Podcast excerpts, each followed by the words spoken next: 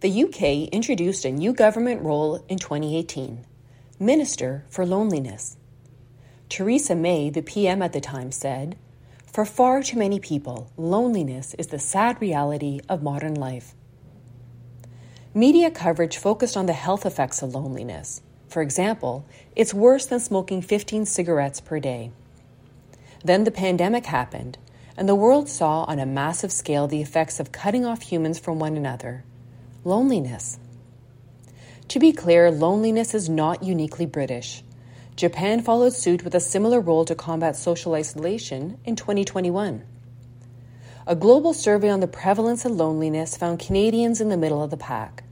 Brazil topped the list with 50% of respondents declaring that they felt lonely either often, always, or sometimes. Look, I'm not here to spout facts about loneliness.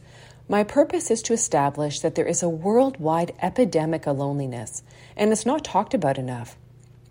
Thankfully, there's a simple solution connection.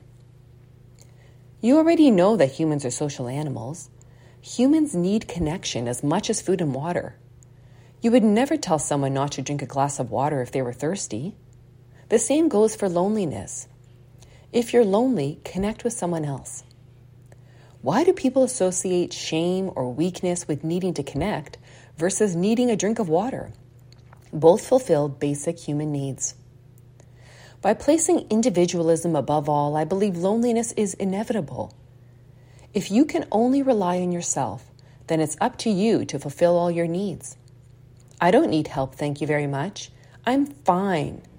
Or, let me quote Ruth Zardo from Louise Penny, who wrote a poetry book called I'm Fine, F.I.N.E, standing for effed up, insecure, neurotic, and egotistical.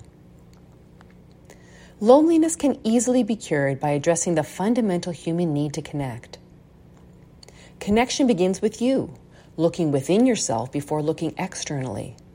When you don't know your inner self, you get swayed by public opinion and how others see you.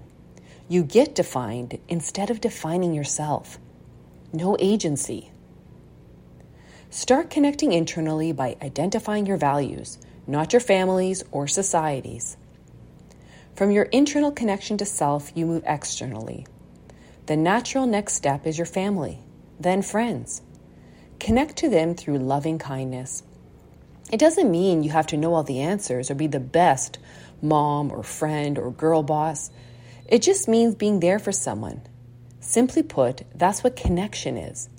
Being there means being present, witnessing, being with someone. Connection is both a feeling and an experience. I feel connected when I see myself in another. Specifically, I'm referring to my common humanity, not my personality. I experience connection when my heart, mind, body, or spirit touches another. How would your relationships evolve if you knew you were connected to every living person? You are part of them, and they are part of you because of this connection. Remember, you are not lonely when you're connected. You are one with everyone else and with the larger universe, source, spirit, or God, however you want to call it. Waves start in the ocean over one large body of water. Where does one wave end and another start? Loneliness cannot coexist with connection. Encouraging more connection seems a gentle way to stem the tide of loneliness.